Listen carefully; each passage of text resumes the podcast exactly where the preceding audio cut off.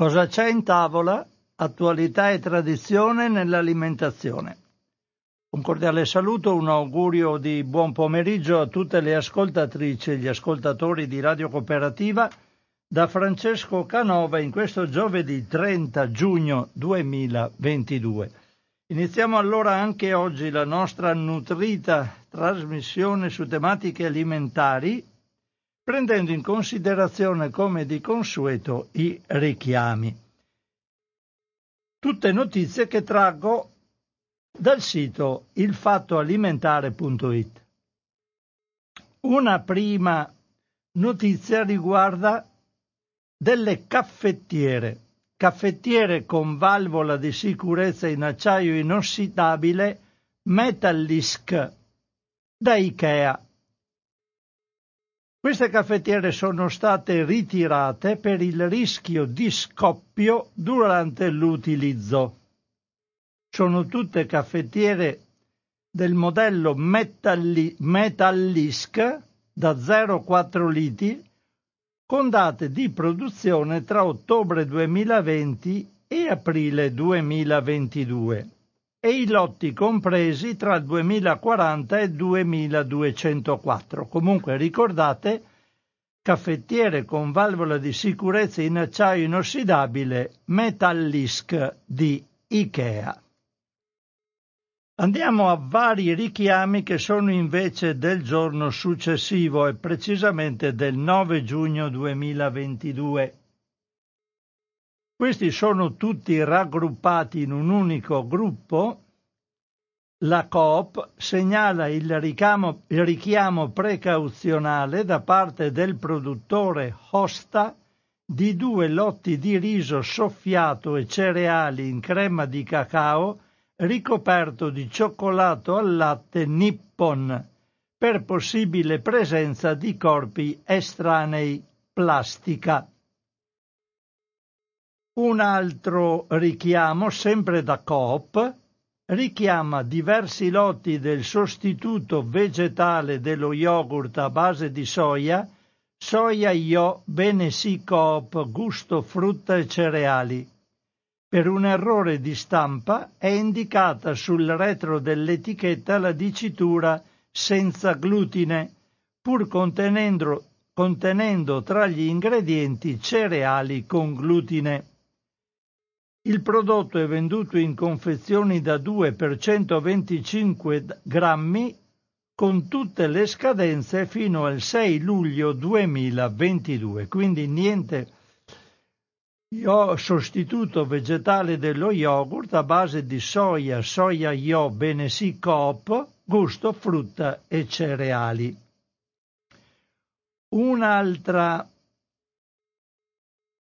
serie di richiami riguarda Iperdeco e anche il Ministero della Salute ne dà notizia e vengono segnalati dei richiami precauzionali da parte del produttore di alcuni semi, lotti di semi di Chia con marchi Iper e Deco Bio per la possibile presenza dell'allergene soia non dichiarato in etichetta.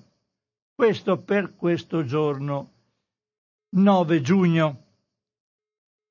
Poi ci sono altri richiami di semi di chia sia nel giorno 10 giugno sia nel giorno 13 giugno, sempre per gli stessi motivi. Altri problemi riguardano dei noodles con richiamo datato 15 giugno 2022. Allora,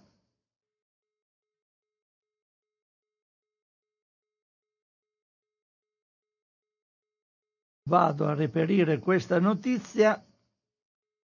Il Ministero della Salute ha segnalato il richiamo da parte del produttore di un lotto di Pancit Canton Show Main Noodles istantanei gusto hot chili a marchio Me per la presenza di ossido di etilene oltre ai limiti consentiti. Termine minimo di conservazione 27 luglio 2022. cambiamo giorno e andiamo a vedere ancora dei richiami tutti raggruppati in un unico settore, quindi in un unico giorno, parliamo del 17 giugno 2022, il Ministero della Salute ha segnalato il richiamo da parte del produttore di alcuni lotti di medaglioni di tofu con spinaci a marchio Nature Active Bio Natura di Aldi per presenza di Bacillus cereus. La scadenza, scadenze ce ne sono varie, quindi parliamo di come date 14 gennaio 2023, 18 gennaio 23, 15 aprile 23, 14 settembre 2023, tutti con lotti di scadenza diversi. Comunque ricordatevi, il problema riguarda alcuni lotti di medaglioni di tofu con spinaci a marchio Nature Active Bio Natura di Aldi.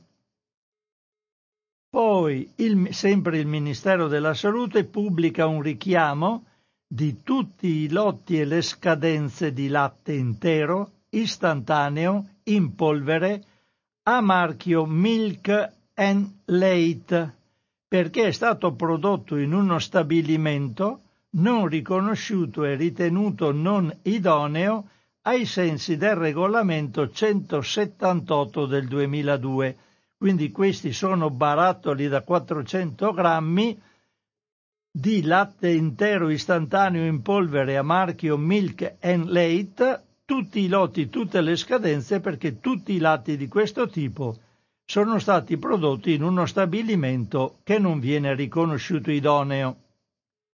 Per lo stesso motivo il Ministero ha segnalato il richiamo di tutti i lotti e tutte le scadenze di pesce gatto, sardine, stoccafisso, mazzancolle, pesce lucertola, tilapia, sciuro e umbrina essiccati a marchio Mama Africa. Questi prodotti sono venduti in buste di cellofan e vaschette di plastica tutti a quanto pare illegali e quindi non acquistabili.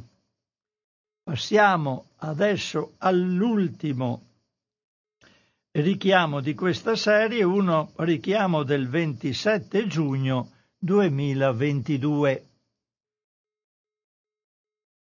Allora, questo richiamo viene portato all'attenzione del sito dal Ministero della Salute che ha segnalato il richiamo da parte del produttore di un lotto ciascuno di pestato di friarelli e di carciofi a marchio a luna sottile per la presenza non dichiarata in etichetta di proteina di arachide nella lecitina di soia utilizzata come emulsionante. Quindi c'è un allergene, la proteina di arachide, quindi deve essere posta attenzione a chi è intollerante o allergico agli arachidi. Eh, I prodotti sono di due tipologie diverse, quindi il pestato di friarelli con olio extravergine di oliva a termine minimo di conservazione 31 giugno 2020, maggio 2025, 31 maggio, e il pestato di carciofi con olio extravergine di oliva, termine minimo di conservazione 31 maggio 2025, parimenti all'altro. Quindi pestato di friarelli e pestato di carciofi a marchio a luna sottile. Questi i richiami. E qui concludiamo la faccenda per queste notizie. Adesso volevo leggervi, darvi notizia di qualche articolo comparso sia su il fatto alimentare sia su un sito che si chiama che potete trovare online l'indipendente.online nel settore consumo critico che in linea di massima si interessa di tematiche alimentari. Vado a leggere però un articolo che avevo posto in serbo da un pezzetto e che è del 7 giugno 2022. Questo è un articolo sempre da Il Fatto Alimentare e parla di sostanze che sono considerate obesogeni. Andiamo a vedere di che cosa si tratta. Non se ne parla molto, ma è un argomento molto interessante, a mio parere, perché interessa, difficile levarsele di torno queste sostanze, ma almeno sapere che ci sono, quali sono le più caratteristiche e come porre attenzione alle cose. L'articolo è di Agnese Codignola, come dicevo, del 7 giugno 2022. Obesogeni, le sostanze chimiche nel cibo e nell'ambiente che contribuiscono all'obesità. L'obesità continua ad aumentare in tutto il mondo. Dal 1975 ad oggi è triplicata e ormai le persone obese sono più numerose di quelle sottopeso, grazie a 2 miliardi di adulti e 40 milioni di bambini in sovrappeso o appunto obesi. Ma è tutta colpa di abitudini alimentari o scorrette e in ultima analisi del fatto che si mangia troppo e ci si muove troppo poco? Secondo una parte non piccola della comunità scientifica, questa spiegazione ancora oggi mainstream, quindi la più gettonata, diciamo, non è più sufficiente e per sconfiggere davvero la piaga dell'obesità bisognerebbe iniziare a vedere la situazione anche da un altro punto di vista, quello degli obesogeni, questo termine è stato coniato nel 2006. Gli obesogeni sono un enorme numero di sostanze chimiche in cui siamo ormai immersi, molte delle quali sono state associate più o meno direttamente ad alterazioni del metabolismo che possono spiegare almeno in parte l'aumento di peso. Per intervenire nel dibattito con una forza statistica mai messa in campo prima, un team di ricercatori internazionali, principalmente statunitensi e francesi, ha pubblicato sulla rivista Biochemical Pharmacology una serie di tre review di oltre 1400 studi condotti negli ultimi anni che confermano il legame tra circa 50 sostanze chimiche di vario tipo e l'obesità. Va premesso che si tratta sempre di studi osservazionali ed epidemiologici, perché ovviamente è eticamente impossibile condurre sperimentazioni randomizzate, cioè con un gruppo a cui viene data una sostanza e un altro di controllo in maniera casuale, per verificare un effetto dannoso. Questo spiega perché finora le conclusioni siano state considerate con interesse, ma non abbiano modificato l'idea stessa della genesi dell'obesità, che attribuisce la quasi totalità della colpa alle scelte personali. Al contrario, secondo gli autori, ormai la forza dei numeri e il fatto che i risultati siano molto uniformi nelle conclusioni dimostra che qualcosa deve cambiare. La vera domanda sarebbe insomma perché si mangia di più se tutti gli esseri viventi hanno il senso di sazietà e smettono di mangiare quando si sono nutriti a sufficienza? In particolare il primo studio analizza i dettagli biologici e molecolari dell'obesità, mentre il secondo spiega i possibili meccanismi attraverso cui le sostanze incriminate porterebbero ad accumulare peso.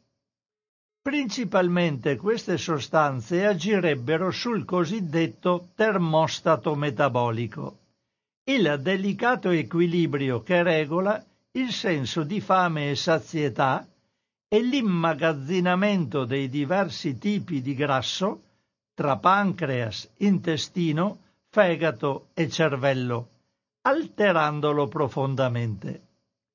Inoltre provocherebbero squilibri nel microbiota, quindi sapete quell'assieme di microorganismi che sono all'interno del nostro intestino, nel funzionamento della tiroide, nel numero di adipociti, quindi le cellule disperse nel nostro corpo ove si accumulano i grassi, e nei circuiti nervosi della ricompensa.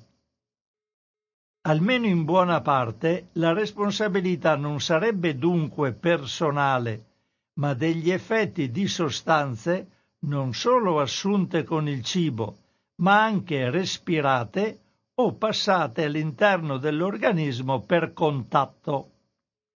Quanto alle sostanze stesse, le principali sono una cinquantina. E adesso andiamo a vederle. Vedrete che ci sono delle conoscenze. Incontriamo sostanze che conosciamo bene. Vi figurano in primo luogo gli ftalati, il bisfenolo A, quindi il BPA, i PFAS e, numer- e numerosi fitofarmaci, compresi alcuni vietati da decenni come il DDT, capaci di modificare in modo permanente l'espressione del genoma.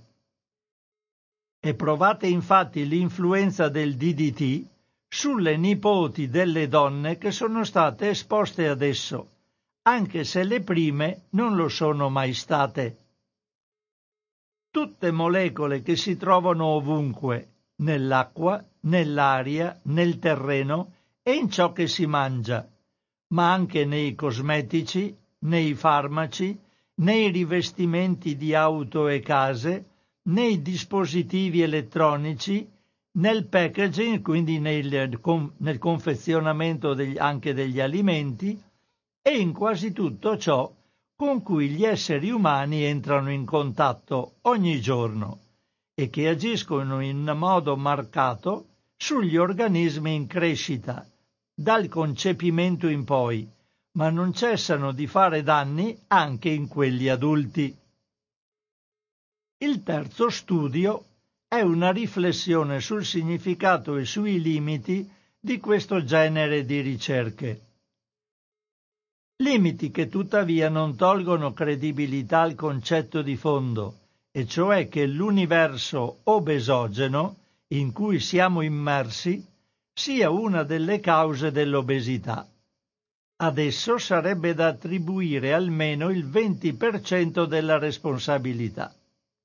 Inoltre anche lo stesso cibo, cui viene di solito attribuita la colpa per l'eccesso di calorie, in realtà è parte integrante dell'universo obesogeno, essendo pieno di composti chimici dagli effetti spesso ignoti, soprattutto quando presenti insieme ad altre sostanze. Un esempio? Il fruttosio causerebbe obesità anche se non avesse calorie, spiega uno degli autori degli studi. Altri esempi sono i pesticidi e i ritardanti di fiamma, il DDT e la tributiltina, oggi vietati, erano obesogeni, assunti in gran parte col cibo, di cui si vedono le eredità ancora oggi, così come quelle delle diossine e i PCB. Un altro caso è quello del BPA, ricordate il bisfenolo A solo in parte eliminato dal packaging alimentare, quindi dalle confezioni, ma anch'esso obesogeno, come ha confermato una meta-analisi del 2020 di 15 studi. Lo stesso vale per i PFAS, questi ve li ricordate, no? Le sostanze collegate soprattutto alla miteni. Anche dopo una dieta, chi ne ha di più nel sangue ingrassa maggiormente rispetto a chi ne ha di meno.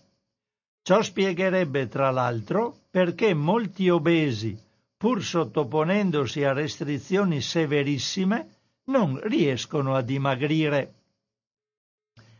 La notizia peggiore, sottolinea il Guardian in un lungo articolo dedicato, è che non sembra esserci una vera soluzione, perché le sostanze chimiche utilizzate, molte delle quali sono obesogene, sono circa 350.000 ed è quindi di fatto impossibile studiarle tutte e controllare le reciproche interazioni e gli effetti sul corpo umano.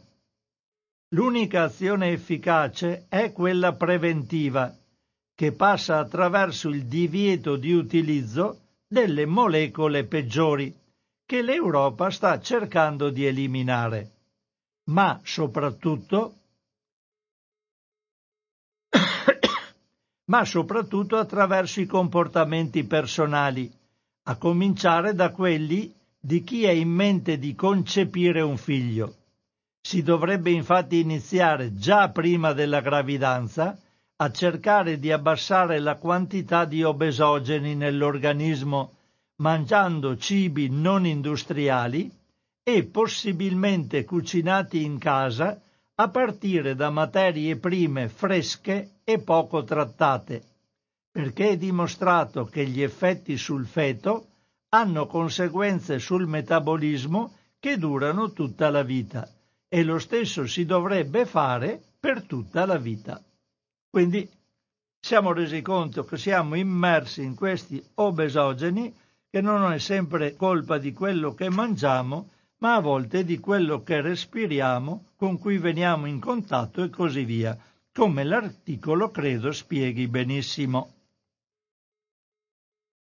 Vado adesso a leggere qualcosa invece dal sito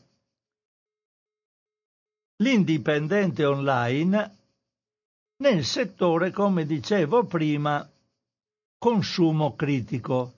Quindi devo andare ad aprire questo sito, sono vari articoli e volevo leggere qualcosa sul latte fieno. Io non ne avevo, devo dire, mai sentito parlare, però adesso me lo cercherò. Questo articolo sul latte fieno è del 10 maggio 2022. Allora,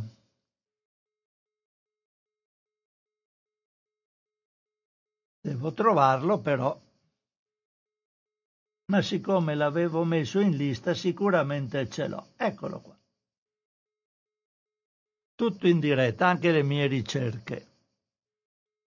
L'articolo è di Giampaolo Usai che all'interno dell'Indipendente Online di solito tratta tematiche alimentari. Latte fieno. Torna in commercio il vero latte di una volta. Sono le, le 12 e 26 minuti, trasmissione in diretta. Quando in un allevamento le mucche vengono alimentate principalmente con erba fresca o essiccata, cioè con fieno, a seconda delle stagioni, producono un latte molto diverso da quello che normalmente si trova in commercio e che proviene dagli allevamenti intensivi, in cui le mucche vengono alimentate a mangimi e cereali. Si tratta del cosiddetto latte fieno. La produzione del latte fieno è regolamentata da un disciplinare dell'Unione Europea che prevede il divieto di somministrazione agli animali di insilati, cioè di foraggi fermentati, e di mangimi OGM, ma soprattutto che la quota di fieno, paglia e pula cioè tutti i cibi grossolani ricchi di fibra, mangiata, ricopra almeno il 75% della sostanza secca annua assunta dagli animali. In pratica, quando possono stare libere al pascolo in primavera e in estate, le mucche mangiano l'erba fresca e i fiori dei prati. In autunno e in inverno, quando il clima si irrigidisce e passano più tempo in stalla, si nutrono di erba secca, quindi di fieno. La rimanente quota di foraggio, il 25% nell'alimentazione delle bovine da latte delle aziende agricole che producono il latte fieno, è costituita da cereali. Si tratta quindi di una inversione nelle proporzioni dei mangimi rispetto a ciò che avviene negli allevamenti intensivi e nella produzione del latte industriale standard. In questi ultimi stabilimenti, infatti, le mucche non pascolano, ma passano tutta la loro esistenza all'interno delle stalle e vengono alimentate quasi esclusivamente con mangimi di cereali e legumi, mais, grano e soia, e soltanto in piccolissima parte con il fieno. Esattamente l'opposto di ciò che avviene nelle aziende del latte fieno. L'alimentazione a base di cereali non è purtroppo naturale per gli animali erbivori, che sono ruminanti e programmati per nutrirsi di erbe e fiori di campo. Alimentarli con cereali e soia comporta difficoltà digestive e uno stato di infiammazione perenne del loro rumine, oltre ad una stimolazione patologica della ghiandola mammaria, che porta regolarmente una malattia chiamata mastite, infiammazione della mammella, e che costringe gli allevatori a somministrare di continuo antibiotici e cortisone per mantenere in vita le mucche ridurre l'infiammazione e garantire la regolare produzione di altissimi quantitativi di latte, 50 litri al giorno per ogni mucca, contro i 13-15 litri della mucca che mangia erba e fieno e che pascola liberamente nei prati senza assunzione di cereali. La produzione di latte fieno è dunque tra i metodi più tradizionali di produrre latte, basato sulla sostenibilità e garante di una gestione giudiziosa di prati e malghe che non vengono destinati ad altro uso se non a quello del pascolo, quindi non vengono destinati e trasformati in monocolture intensive ad esempio come i meleti della Val di Non. Oltre a tutto ciò va sottolineato ovviamente che il latte fieno e i suoi derivati contengono preziosi elementi nutrizionali, acidi grassi insaturi omega 3, antiossidanti, vitamine, eccetera, che altri latti, latti da animali alimentati con mangimi, non hanno.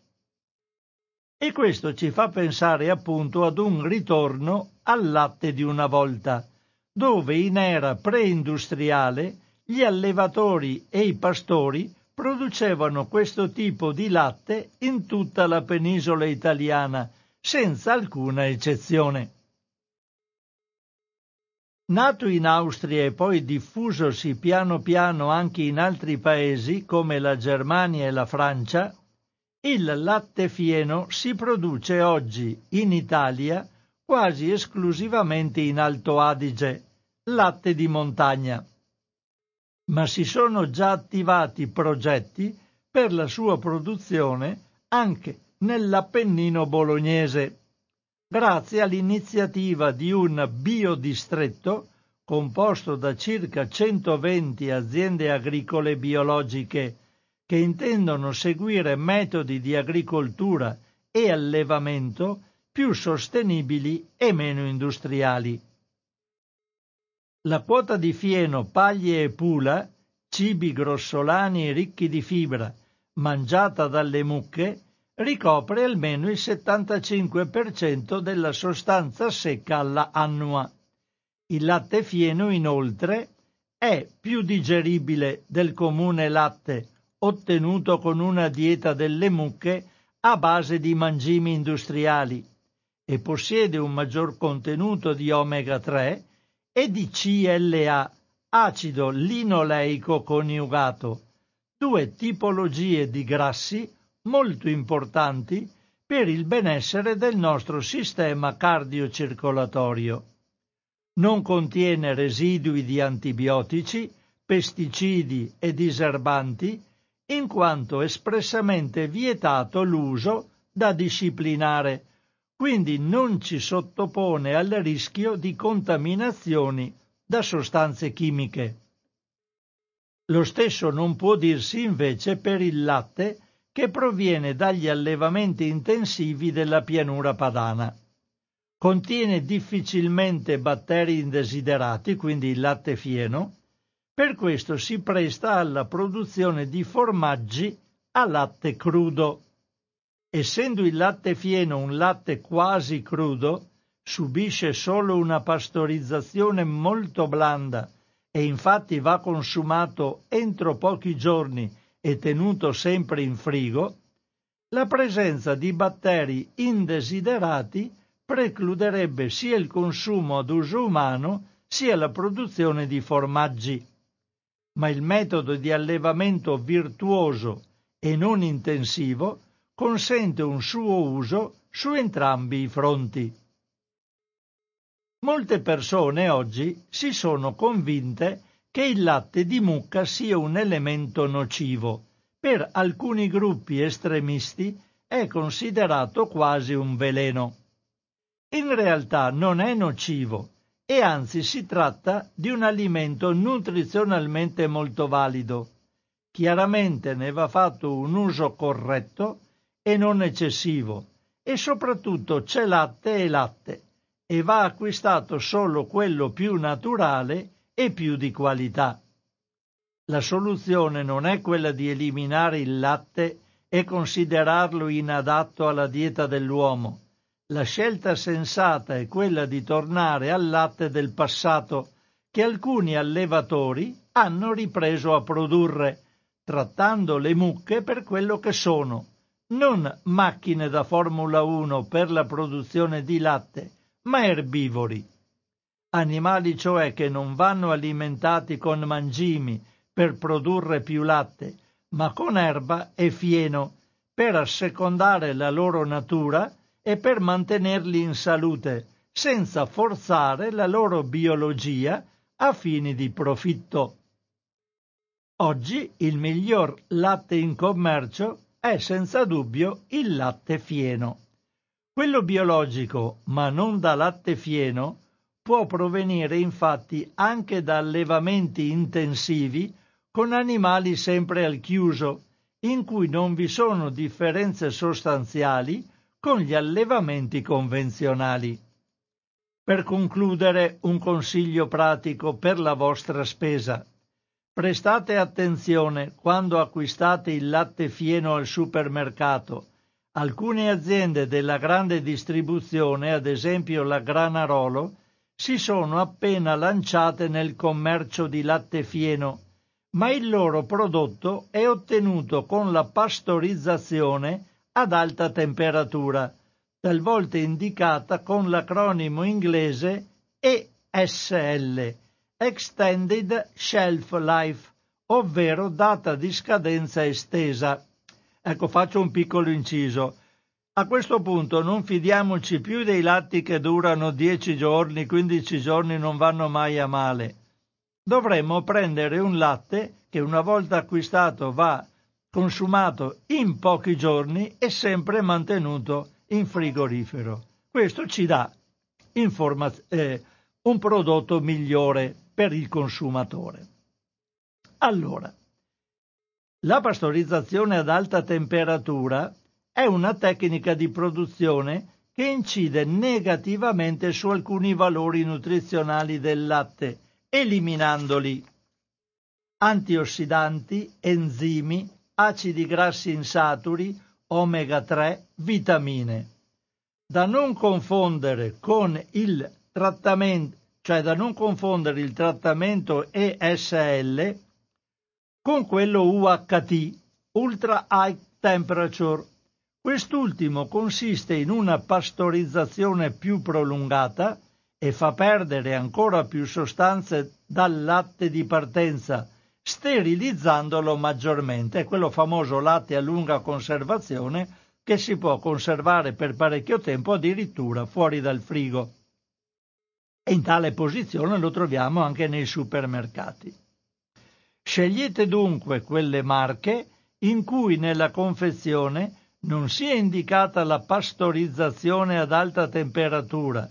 Questo latte è più nutriente e salutare. Quindi anche se è latte fieno, basta che non lo pastorizzino con trattamenti drastici in modo che duri di più. E questo è l'articolo di Giampaolo Usai. Trovate tutti questi articoli se andate in internet sul sito l'indipendente.online nel settore consumo critico. In questo sito c'è il settore focus dove solo gli abbonati possono scaricare gli articoli, ma consumo critico è a libera consultazione. Quindi questi articoli potete trovarli quando volete. Adesso volevo, sono le 12.39, io quasi quasi leggerei un altro articolo che forse è di interesse generale. È un po' lungo, però io ve lo leggo lo stesso perché riguarda come ridurre gli effetti nocivi del fumo tramite l'alimentazione. Si dice eh sì, per ridurre gli effetti nocivi del fumo c'è una via molto semplice, non fumare. E non, non ci si scappa. Però questo articolo è interessante perché ci fa capire che cosa combiniamo se fumiamo una sigaretta, che tipo di vitamine andiamo a rovinare e quindi di che cosa abbiamo bisogno per integrare quello che perdiamo fumando. Allora, l'articolo del per gli, gli effetti ridurre gli effetti nocivi del fumo è su consumo critico in data 21 maggio. Allora, questo articolo è a firma di vediamo un po', è in vero lunghino. E insomma io ve lo leggo lo stesso è sempre di Giampaolo Usai. Ve lo leggo perché per me io credo che sia molto interessante per chi vuole in qualche modo minimizzare le problematiche legate all'uso della sigaretta. Malgrado le campagne contro i pericoli delle sigarette, milioni di persone ancora oggi scherzano col cancro e le malattie del cuore, coi danni al fegato e al cervello e con il rischio reale di una morte prematura, continuando a fumare. La ricerca scientifica però indica che certe sostanze nutritive possono almeno ridurre gli effetti negativi di questa cattiva abitudine. La premessa doverosa da fare prima di parlare di queste sostanze, in parte protettive contro i danni del fumo, è però che non esistono diete, integratori e neppure farmaci capaci di offrire una protezione assoluta dai danni del fumo. Tutto ciò va sottolineato con fermezza, dato che alcuni fumatori assumono regolarmente integratori pubblicizzati dalla pubblicità come integratori antifumo e per questo tendono a ridurre il loro impegno nello smettere di fumare o addirittura pensano di avere neutralizzato del tutto il problema. Ma la verità è che eventuali benefici sono comunque limitati e per tutelare la propria salute si dovrebbe prima di tutto ridurre drasticamente il numero di sigarette fumate, o meglio ancora, smettere del tutto di fumare. Detto questo, vediamo ora alcune sostanze, cibi o integratori che possono in effetti darci alcuni effetti protettivi contro i danni del fumo. La prima e più preziosa sostanza per i fumatori è la vitamina C, dal momento che il corpo la consuma in quantità superiore rispetto a come succede per le persone non fumatrici. Alcuni ricercatori hanno stimato che ogni sigaretta consuma nell'organismo una dose pari a circa 20-30 mg di vitamina C. Per dare un'idea considerate che la vitamina C contenuta in 100 g di arance è pari a 50 mg. Quindi se noi mangiamo un etto di arance e fumiamo due sigarette, la vitamina C delle arance se ne va proprio per così dire in fumo. L'organismo usa la vitamina C per combattere i radicali liberi prodotti dal fumo e per smaltire la nicotina dal circolo sanguigno. Inoltre la utilizza per neutralizzare una sostanza molto tossica chiamata acetaldeide, presente nel fumo e responsabile di molti dei tumori che si presentano nei fumatori. Considerate anche però che la vitamina C nel corpo serve per una miriade di reazioni chimiche e di compiti importanti per la salute, non solo per combattere le sostanze tossiche che arrivano dal fumo, dall'inquinamento, dallo stress, eccetera. Per esempio serve per assimilare il ferro, per produrre collagene e tenere in salute la pelle e per molte altre cose di vitale importanza. Da questi dati deriva subito che i fumatori hanno un aumentato fabbisogno di vitamina C rispetto a chi non fuma. Significa che per mantenere in equilibrio tutte le funzioni che questa sostanza svolge nel corpo, c'è bisogno di una dose maggiore rispetto a quella che basta ad una persona non fumatrice. E questa vitamina ha due caratteristiche importanti che dobbiamo ricordare. La prima è una di quelle che il corpo non produce da solo, ma va quindi introdotta con la nutrizione, quindi con cibi, integratori o bevande. La seconda cosa da ricordare è che una volta introdotta il corpo non fa scorta di vitamina C, cioè non la trattiene, deposita o accumula come avviene invece per altre vitamine come la D o la A. Sapete, la D e la A sono vitamine liposolubili, si sciolgono nei grassi e quindi il corpo che ha grassi riesce ad immagazzinarle. Mentre la vitamina A è idro, eh, scusate, la C è idrosolubile, quindi si scioglie nelle componenti idriche, nei liquidi del corpo e quindi viene buttata via con le urine il corpo la utilizza immediatamente e se per caso ne introduce troppa, la espelle semplicemente con le urine. I fumatori devono quindi introdurre giornalmente dosi più elevate e non possono permettersi di non farlo o trascurare questo fabbisogno, pena una carenza grave che si determina nel giro di poche ore, non di giorni la carenza determinerà più danni e più problemi nel metabolismo.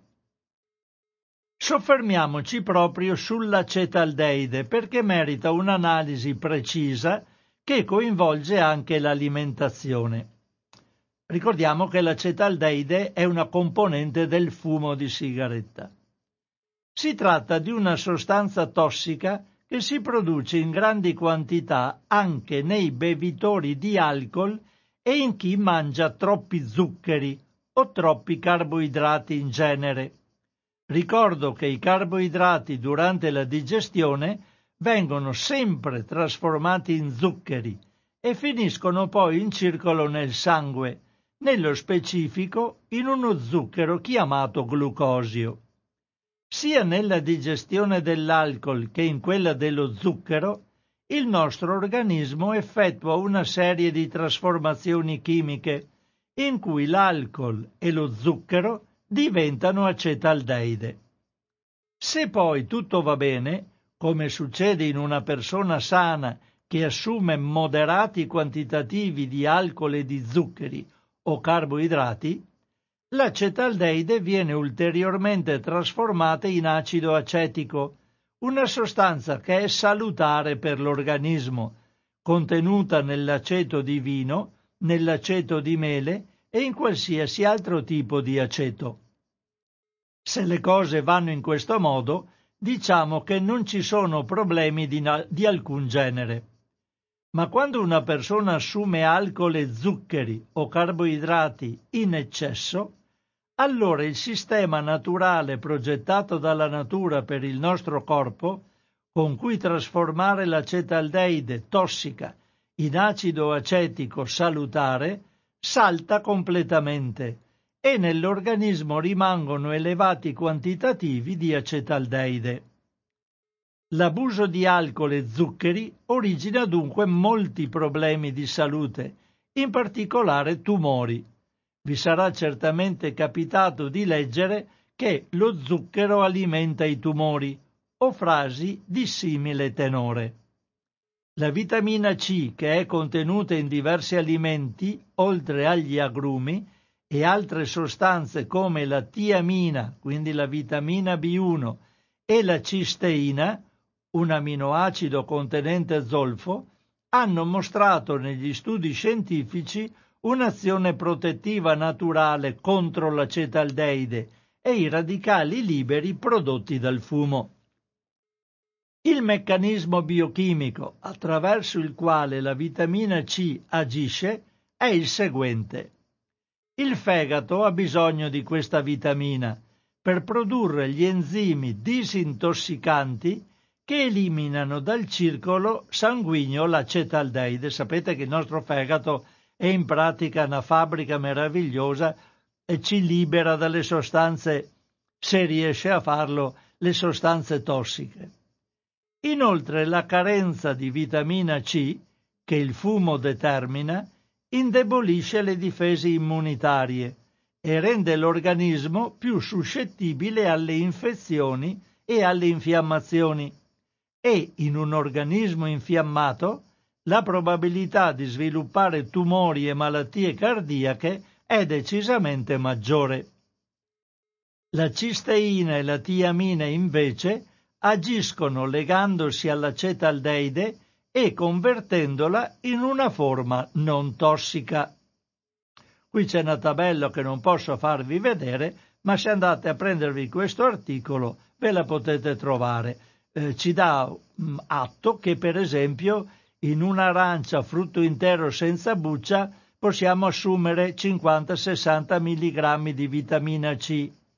La vitamina C soprattutto nella buccia di solito non la mangiamo. Però abbiamo per esempio nel peperone 180 mg di vitamina C, eh, mirtilli ribes nero 180 mg per 100 g di alimento e poi ci sono, vabbè, insomma, ci sono varie cose. Pomodori secchi, per 100 grammi di pomodori secchi, 100 mg di vitamina C e così via. Messa a posto la vitamina C, andiamo a vedere adesso la vitamina D. Per i suoi effetti antiossidanti e antinfiammatori, la vitamina D è in grado di rallentare l'insorgere di malattie polmonari, e migliorare la funzionalità respiratoria. Questo è quanto emerso da uno studio avvenuto negli Stati Uniti e riportato dalla Fondazione Umberto Veronesi, in cui per vent'anni è stata indagata la correlazione tra le malattie polmonari e i livelli di vitamina D nel sangue di 626 adulti fumatori. Noi mostriamo che la vitamina D in quantità sufficiente ha un effetto protettivo sulla funzione respiratoria e che può contrastarne il declino nei fumatori, ha spiegato Nancy Lange, autore principale dello studio. Valutando la funzionalità respiratoria, gli studiosi hanno osservato nei fumatori carenti di vitamina D un'alterazione di tutti i parametri, mentre non presentavano questa situazione i fumatori che non avevano deficit di vitamina D. A parità di consumo di pacchetti di sigarette all'anno, quindi, il declino della funzione respiratoria sarebbe più severo nei soggetti con deficit di vitamina D. Secondo Nancy Lange, gli effetti osservati potrebbero essere legati all'attività antiossidante e antinfiammatoria della vitamina D. Per quanto concerne la dieta, purtroppo la vitamina D non è presente in nessun cibo in quantità apprezzabili, ma solo in tracce. La fonte principale e più importante di vitamina D per il nostro corpo rimane l'esposizione alla luce solare. Attraverso l'esposizione, infatti, l'organismo stesso produce questa sostanza in dosi consistenti. La seconda fonte di approvvigionamento di vitamina D rimane l'integratore di vitamina D, oggi molto diffuso e presente in ogni farmacia erboristeria o negli store online. L'unico alimento che la contiene in quantità significative è l'olio di fegato di merluzzo. L'olio si badi bene che è un concentrato trattenuto nel fegato del pesce, ma non ne è ricco il merluzzo mangiato come filetto. In Italia lo hanno conosciuto i nostri nonni nella loro infanzia quando vi erano dei casi di rachitismo in famiglia o bambini con difficoltà nella crescita. Quest'olio ricco di vitamina D aiutava infatti nella formazione delle ossa e nello sviluppo dell'apparato scheletrico. Nei casi di rachitismo le ossa non riescono a mineralizzarsi e ciò porta a deformità scheletriche nei bambini, tra cui gambe storte, polsi e caviglie spesse, sterno proiettato in avanti, eccetera. La vitamina D, tra le varie funzioni, ha quella di aiutare l'assorbimento del calcio e del fosforo dai cibi che mangiamo, sostanze minerali imprescindibili per la salute delle ossa, come è noto. Oggi nei casi di rachitismo si prescrive direttamente la vitamina D in alte dosi, non più l'olio di merluzzo. Ma nei paesi della Scandinavia l'olio di fegato di merluzzo o comunque l'olio di pesce in genere, anche derivato da altri pesci grassi, è da sempre consumato a colazione da grandi e piccoli. Per loro è del tutto normale berne un piccolo bicchierino ogni mattina. Il motivo di questo uso comune è dovuto al fatto che in Nord Europa prevalgono durante l'anno il clima freddo e la poca luce solare. Pertanto si tratta di una misura di igiene pubblica e sanitaria per la prevenzione della carenza di vitamina D, che, fra le altre cose, influenza molto anche l'umore. Storicamente dunque l'olio di fegato di pesce era ed è ancora oggi una parte importante della dieta nordica. Durante i mesi invernali, quando le giornate erano prive di luce solare ed erano più brevi, i vichinghi consumavano olio di fegato di pesce. Era però in particolare l'olio di fegato di merluzzo ad essere molto apprezzato per il suo potere curativo, per la forza e l'energia che dava, e infatti questo olio puro e grezzo è stato chiamato dai vichinghi della Norvegia settentrionale l'oro dell'oceano. Se siete rimasti sorpresi dalle abitudini a colazione degli scandinavi, è solo perché da noi si è creato il mito della colazione dolce, ma in realtà in molte zone del mondo si mangiano a colazione i cibi più disparati, che fanno parte della cultura gastronomica locale. Ad esempio in Giappone si mangia tranquillamente riso, tofu e pesce. In Inghilterra non è vero English breakfast se mancano fagioli, salsicce, bacon, uova, funghi e toast. In Egitto la colazione tipica si chiama fulmedames. È una purè di fave, ceci, aglio e limone, condita con olio di oliva, pepe di cayenna, salsa tahini alla crema di sesamo. Completano il piatto alcune verdure, pane, azzimo e un uovo sodo.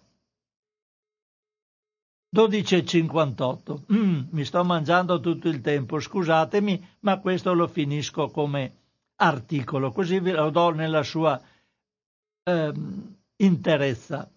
Adesso vediamo gli integratori contro i danni del fumo. Oltre alla vitamina C e alla vitamina D, le maggiori evidenze sul possibile ruolo prote... scusate un piccolo inciso, fatevi sempre la prova di quanta vitamina B, D avete in corpo. Si scoprono sempre casi di carenza, difficilmente ne abbiamo purtroppo per i nostri stili di vita poca esposizione al sole, soprattutto i bambini, leggerò in un'altra occasione l'enorme assoluto bisogno che hanno i bambini di integrazione di vitamina D, o farli giocare all'aperto oppure se stanno sempre in casa al computer è chiaro che vanno in carenza. Comunque lasciamo perdere le vitamine C e D delle quali abbiamo parlato. Oltre a vitamina C e D, le maggiori evidenze sul possibile ruolo protettivo per la salute dei fumatori si registrano per la N-acetilcisteina, dato il ruolo antiossidante favorevole per la salute delle vie respiratorie. Viene impiegata anche in campo farmaceutico nel trattamento di alcune malattie respiratorie più comuni tra i fumatori, come la broncopneumopatia cronico-ostruttiva, che sfocia poi nell'enfisema polmonare. La N-acetilcisteina non è altro che un preparato particolare, in bustine solubili dell'aminoacido citato prima, la cisteina. Questo integratore è diffusissimo in commercio e non ha controindicazioni particolari. Si usa anche nei casi di asma, allergie respiratorie e raffreddori per la sua azione lenitiva e antinfiammatoria di tutte le vie respiratorie. Alcuni integratori sicuramente utili sono quelli che presentano una mescolanza di vitamine e antiossidanti, oppure quelli a base di soli antiossidanti. Quindi parliamo di multivitaminici di qualità. Scegliete sempre vitamine naturali, cioè derivanti da estratti di erbe, piante o frutti, piuttosto che quelle sintetiche preparate in laboratorio il cui assorbimento nel nostro organismo è molto ridotto. Il multivitaminico dovrebbe avere dosaggi alti, in commercio si trovano a dosaggio normale o ad alto dosaggio, e contenere buoni livelli di almeno le seguenti vitamine la A, la C, la D, la E, la B9, quindi l'acido folico. Per quanto riguarda gli integratori di antiossidanti, questi contrasteranno il danno dei radicali liberi sulle cellule e tessuti dell'organismo, che nei fumatori è maggiore. Scegliete un prodotto che abbia buoni livelli di beta-carotene, polifenoli, flavonoidi ed estratti di frutti in genere, come il resveratrolo che si estrae dall'uva. Infine, anche gli integratori di omega 3 possono dare un aiuto nel limitare in parte i danni delle sostanze tossiche del fumo e nel contenere i livelli di infiammazione scaturenti dalle tossine e dai radicali liberi. Queste sostanze per la loro attività antinfiammatoria, ipotensiva e protettiva a livello cardiovascolare rappresentano nutrienti molto importanti per la salute del fumatore. Scegliete però l'omega 3 giusto, che deve essere a base di EPA e di HA, derivanti dal pesce, in quanto in commercio vi sono anche altri tipi di omega 3, chiamati ALA, che derivano dai vegetali, come le noci, i semi di lino, eccetera, e che non hanno la stessa potente azione degli EPA. Questo è un aspetto poco sottolineato ma molto importante. Gli unici omega 3 che vengono utilizzati al 100% dal nostro organismo sono quelli derivanti dal pesce, mentre gli altri sono utilizzati in piccolissima percentuale, attorno al 5-10% secondo gli studiosi, a causa della loro catena chimica diversa, che richiede molti passaggi di trasformazione nel corpo prima di diventare la sostanza realmente utile e antinfiammatoria. Il problema è che questi passaggi di trasformazione non sembrano avvenire se non in piccola percentuale, come detto. Insomma, se usiamo gli EPA e i DHA, cioè gli omega 3, già in forma pronta quelli che derivano dai pesci, questi sono già in forma pronta e utilizzabile. Se comperiamo gli omega 3 vegetali, questi non diventeranno la forma pronta e utilizzabile se non nella misura massima del 5-10%. Inoltre, l'ultima cosa ho quasi finito, da alcuni studi emerge che l'utilizzo di un supplemento a base di omega 3 possa aiutare i fumatori a ridurre il numero di sigarette fumate e quindi a smettere di fumare. Questo è dovuto al fatto che il cervello, che contiene elevati quantitativi di grassi omega 3, subisce l'azione distruttiva del fumo nei confronti di questi omega 3 cerebrali ma gli integratori contrastano tale azione distruttiva e mantengono migliori capacità mentali nel far fronte alla pressione dello stress. La carenza di omega 3 a livello cerebrale è infatti nota da molto tempo come un fattore predisponente alla depressione e allo stress mentale. Sapete che se andiamo in stress abbiamo più bisogno, per chi lo fa, di fumare più sigarette. Allora, mantenendo gli omega 3 del cervello nella loro funzione di eliminazione di pressioni dello stress, così il cervello ci dà segnali di stare calmi, abbiamo meno bisogno di fumare sigarette. Ecco qua.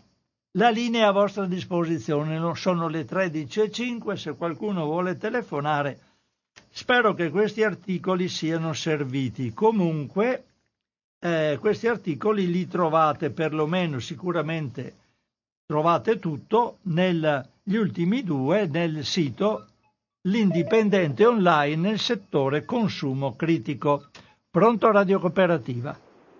Buongiorno signor Francesco, io mi chiamo Antonino Iacona. Buona giornata Antonino, da, benvenuto. Sì. Io vorrei, non per criticare le sue letture che sono sempre interessanti e stimolanti, ma oggi non mi sono piaciute per due motivi. Mm. Primo, perché quella sul latte è fuorviante, perché vede il latte ancora oggi rimane l'alimento per i lattanti che hanno la capacità di scindere il lattosio nelle due componenti, il lattosio è un disaccaride che sono il galattosio e il glucosio. Una volta che il lattante sia stato svezzato, perde questa capacità e quindi non riesce più a scindere gli zuccheri del latte che arrivano nell'intestino dove danno da mangiare a diversi batteri che proliferano in contrasto con quelli buoni, che come lei ben sa sono gli acidofili del sì. yogurt. Quindi il latte non dovrebbe essere più bevuto dopo che è stati svezzati. Preciso anche che il latte che noi beviamo è il latte di mucca. Lasciamo da parte il latte industriale e tutte le discussioni che si fanno sulla pastorizzazione, stassanizzazione, eccetera, eccetera. Lasciamo da parte per adesso perché sarebbe il discorso troppo lungo. Ma il latte di mucca è fatto per il vitello, che ha quattro stomaci, come lei mi insegna. Sì, certo. E quindi ha la capacità di elaborarlo molto diversamente da come possiamo fare noi. Senza eh, parlare delle lattoglobuline che sono nocive per il nostro corpo. Mi fermo qua perché, ripeto, se lei vuole possiamo discuterne a lungo. Ma no, no, ma mi interessa il suo, il suo dire, è utile. Ma io le sto dicendo, guardi, io non vorrei che lei mi considerasse un estremista, no. ma lei parli con le persone che normalmente bevono il latte la mattina e chieda loro se la sera hanno la pancia gonfia. Mm-hmm. Tutti diranno sì, è vero. Dica loro di smettere di bere il latte e otterrà una reazione simile a quella del drogato quando dice di smettere di prendere la droga. Perché nel latte esistono, ah, dice, ah, cosa bevo la mattina? Beh, insomma, ce ne sono di cose da bere la mattina, ah, beh, certo. cominciando dall'acqua. Certo. Ma, ma questa reazione è dovuta al fatto che nel latte esistono delle molecole presenti anche negli stupefacenti come la morfina, la marijuana, la cocaina, eccetera. Poi, insomma, la, quindi danno assuefazione? Sì, danno assuefazione e danno soprattutto danno quello che è la sindrome da astinenza. Da astinenza. Eh, quindi, eh, però, ripeto, se a queste persone lei dice a un certo punto smetti di bere il latte, alla sera queste persone non avranno più la pancia gonfia e la ringrazieranno per questo. Eh, Antonino, chiedo una, chiedo una, chiedo una cortesia. Pronto? Sì, sì, sì, la sento. No, volevo dire, ho visto in un altro articolo che oggi non ho letto, eh, si parlava che il latte più vicino al latte materno è quello di asina? È la stessa cosa, è vero, ma dove lo trova il latte d'acqua? No, no, ma era un'informazione Popea, visto che... Popea ci faceva il bagno, come ci racconta eh beh, insomma, la leggenda. Popea era ma, Popea. Ma, è diverso, capisce? Poi sì, per, quanto riguarda, per quanto riguarda, ma poi, guardi, se vuole ne parliamo un altro giorno, non le faccio perdere tempo. Per quanto, per quanto riguarda invece l'articolo che lei ha letto a proposito dei cibi che proteggono dal fumo, sì. è fuorviante perché è la stessa cosa che propagandare le statine che abbassano il colesterolo, per cui chi è abituato a bere latte che contiene quantità enormi di colesterolo, pochissime di vitamina C e ancora meno di vitamina D, che tra l'altro in alti dosaggi è tossica, non mi sì, certo. voglio dire che se lei dice a qualcuno che fuma, se mangi questo No, ma era, era, la, pre, era quello, la, premessa dell'articolo dire guardate so, dovete... Ma quello fuma di più, capisci? Ah, ma assolutamente quelli, è vero. Come sì. quelli che prendono le statine, quelli invece di diminuire i cibi che contengono il colesterolo, ne mangiano di più perché tanto prendono le statine. La saluto Francesco, le saluti, sal- saluti Antonino, sì sì. No, ma era un presupposto, cioè mi pare che anche l'articolista Usai avesse detto all'inizio state attenti che eh, la cosa per smettere di fumare, diamo informazione su quali sono le eventuali sostanze che ci possono aiutare, ma non c'è nessuna dieta che ti elimini i problemi del fumo, è chiarissimo questo. Pronto? Radio Cooperativa. Eh, sì, salve, sono Piero. Ciao Piero. Salve. salve. Alza un intanto, po' la voce perché ti sento poco. Intanto, eh, dieci volte grazie per, per le letture. Eh, poi volevo approfittare per chiedere, perché penso siamo in tanti a non aver chiarezza su, su, sul latte. Eh, che differenza c'è? Perché tutti consigliano, mi, mi, sen, mi sentite bene? Sì, sì. Pronto? Sì, eh. sì. Tutti consigliano il latte di capra al latte, al latte vaccino. Perché? Beh, ti, ti, mm, leggerò un articoletto, ce l'ho, eh, sul, sui vari tipi di latte, però lo leggo in un'altra volta perché sì. lo vorrei leggere nella sua certo. interezza. Mm. Certo. Poi, eh, tutti consigliano, anche, anche così, eh, professionisti dell'alimentazione, gli ovetti di quaglia agli ovetti di gallina. E dicono che eh, l'uovo di gallina parliamo sempre di uova perlomeno sane, cioè di, di, di galline che insomma fanno qualche, qualche scampagnata in, eh beh, certo, in, mezzo, certo. in mezzo ai campi, no, non parliamo di roba McDonald's perché insomma ovviamente lì. E, e, dicono che le, le, le, uova di gallina alzano il colesterolo, quelle di quaglia lo abbassano. Mm, Seco- mi pare molto strano, però devo dire, andrò a vedere. Per esempio, per esempio, anche nelle diete vegetariane, l'unica, l'unica proteina animale che viene un po' tollerata è la proteina, cioè, perché la, la B eh, chiaramente la, la, fa da padrona la, la proteina animale, di, cioè, le lenticchie, tante, tanti, tanti cereali si le hanno, però non in quantità. Però l'unica proteina animale che viene tollerata da tanti professionisti di alimentazione, eh, vegetariani, è l'uovo di quaglia, per la vitamina B. Cioè, mm, e, e, non ho, e non, non ho conoscenze, cioè, mi farebbe piacere perché prima eh, sentire che la, la, la, vitamina D veicola il ferro e la vitamina C eh, antiossidanti. Cioè, eh, sì, sì, un po' le so, però la lettura è stata proprio bella. Eh, mm, ah, io l'ho ritenuto interessante, dopo sì, chiaramente sì, ognuno... Sì, no, no, anche uno zuccone come me ha capito bene, ha avuto, ha avuto una bella chiarezza. E, cioè, mh, mm, tre erano le cose, il, il, latte, la differenza tra latte di capra e latte vaccino, le uova eh, di quaglia, e ehm, poi ehm, un'altra, un'altra, stupidaggine, tanti continuano a dire ma io non vado in farmacia a prendermi la vitamina C, prendo l'acido ascorbico.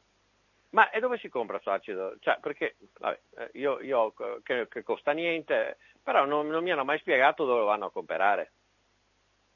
Dove si va a comprare? Pronto? Sì, sì, ti sento, ti sento. Do, no, do, domanda dove si va a comprare la, l'acido ascorbico, quello che è la vitamina C?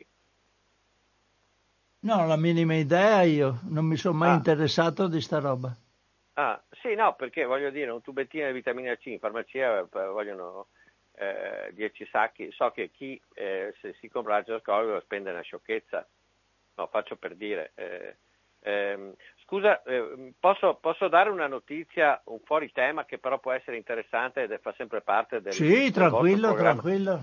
Eh, voi sapete che da un paio d'anni per dare quella semplice pastiglia della filaria adesso bisogna andare, che in farmacia del Cardiotech, adesso bisogna andare dal veterinario a fare la ricetta, lo sapevate? Sì, no?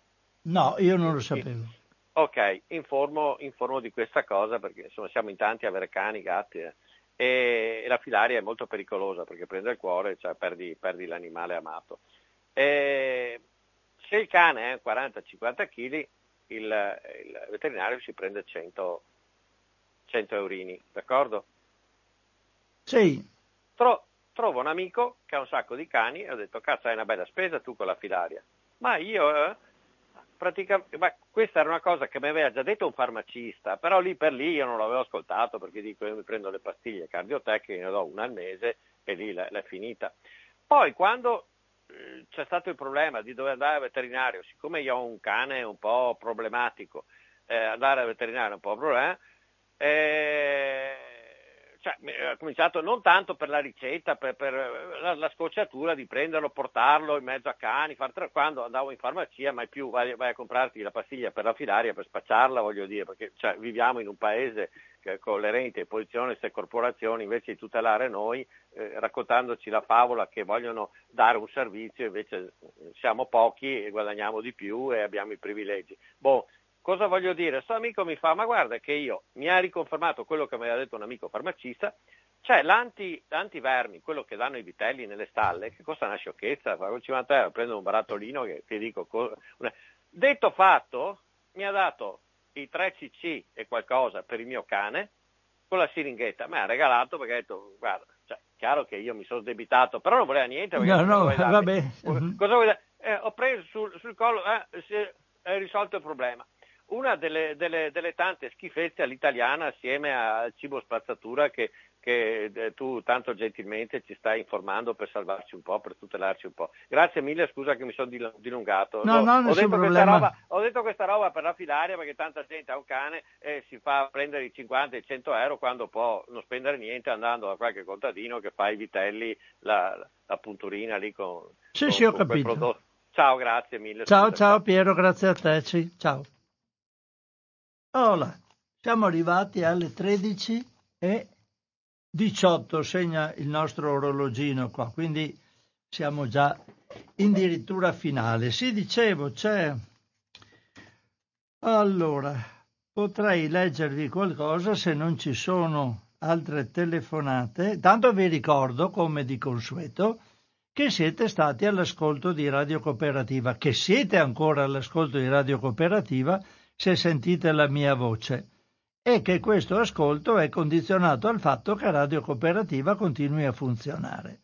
Quindi per farla funzionare significa che bisogna che ci siano i soldi per poter portare avanti tutto quello che occorre per farla andare avanti. Pronto Radio Cooperativa? Francesco, ciao. Sono Antonio, diciamo così, sono Antonio dall'Arcella, diciamo Antonio Arcella. Antonio eh, Arcella, Antonio, sì. Senta, volevo eh, questo chiederti. Potresti approfondire e ritornare su questo tema del latte, perché ho già sentito, eh, io sono un consumatore di latte e mm, la, la, la domanda che ti faccio è questa. Io non sono così sicuro di, di capire bene il, il, il, non il messaggio, perché non è che tu dai un messaggio, leggi degli articoli, fai controinformazione e quindi su questo non è in discussione. Quello che è in discussione è, è la radio che comunica con noi. Non sono così sicuro che ognuno di noi capisca nel senso giusto, nel senso chiaro. Allora, pro- provo a spiegarmi meglio. Sì, grazie. In ogni cosa, nel parlarci, c'è, è come l'onda, è come l'onda musicale, c'è un'onda portante, un'onda e ci sono delle onde secondarie. Nei significati c'è un significato prevalente e significati con, annessi, connessi, minor, di minor ciò che è prevalente. Eh, ma dopo diventa eh, anche interpretativo. Perché... Ecco, ecco, ah, allora sì. sì. concordo. Allora io desidererei sapere questo, faccio per, proprio per, per informazione, per capire io.